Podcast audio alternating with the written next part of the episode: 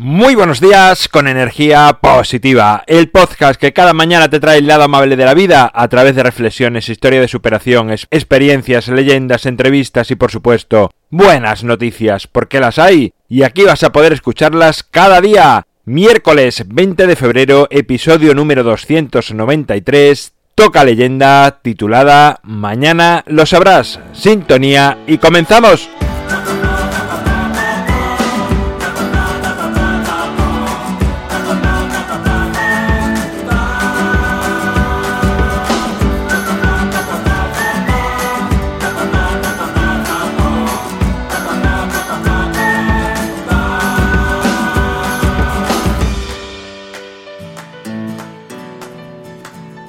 Buenos días de nuevo en este Ecuador de la semana, en este miércoles que, como ya puedes escuchar la guitarra que suena, pues nos trae una nueva leyenda.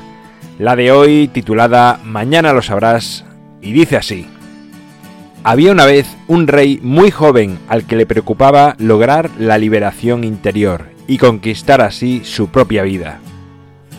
Sabía que esto requería de mucho trabajo constante y motivación. Un día comenzó a darle vueltas a la idea de si una vez que se liberase interiormente bastaría con esa vez o si necesitaría varias liberaciones. Así se dirigió al yogui del palacio y le transmitió su duda. El yogui le respondió: mañana lo sabrás. El monarca no pudo conciliar el sueño en toda la noche, ansioso de que llegase el amanecer para conocer la respuesta.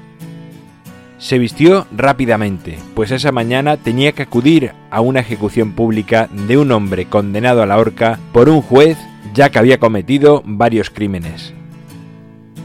Cuando iba camino de la plaza donde se iba a ejecutar a aquel hombre, se encontró con el yogui y le dijo que necesitaba conocer la respuesta cuanto antes. El yogui le dijo que le daría la respuesta si le permitía acompañarle a la ejecución. El monarca aceptó. Ambos vieron la ejecución de aquel cruel y malvado hombre. Tras finalizar, el rey preguntó: ¿cuándo tendré la respuesta? El yogui le respondió: el juez, en su condena, dijo que ese hombre debería ser ahorcado una vez por cada uno de sus crímenes. ¿Pueden ahorcarlo de nuevo? El monarca dijo: por supuesto que no. Ese hombre ya está ahorcado, no puede ser ahorcado de nuevo. El yogui le miró y le dijo: ¿y un hombre liberado puede liberarse de nuevo?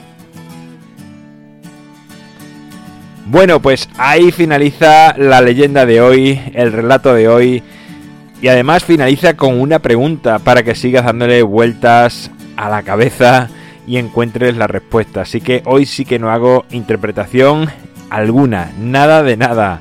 El libro Ni Un Minuto Más lo tienes en las notas del programa a un solo clic, igual que mi página web alvaro roa punto es, donde sabes que puedes encontrarme, contactarme, ver mucho más sobre mí.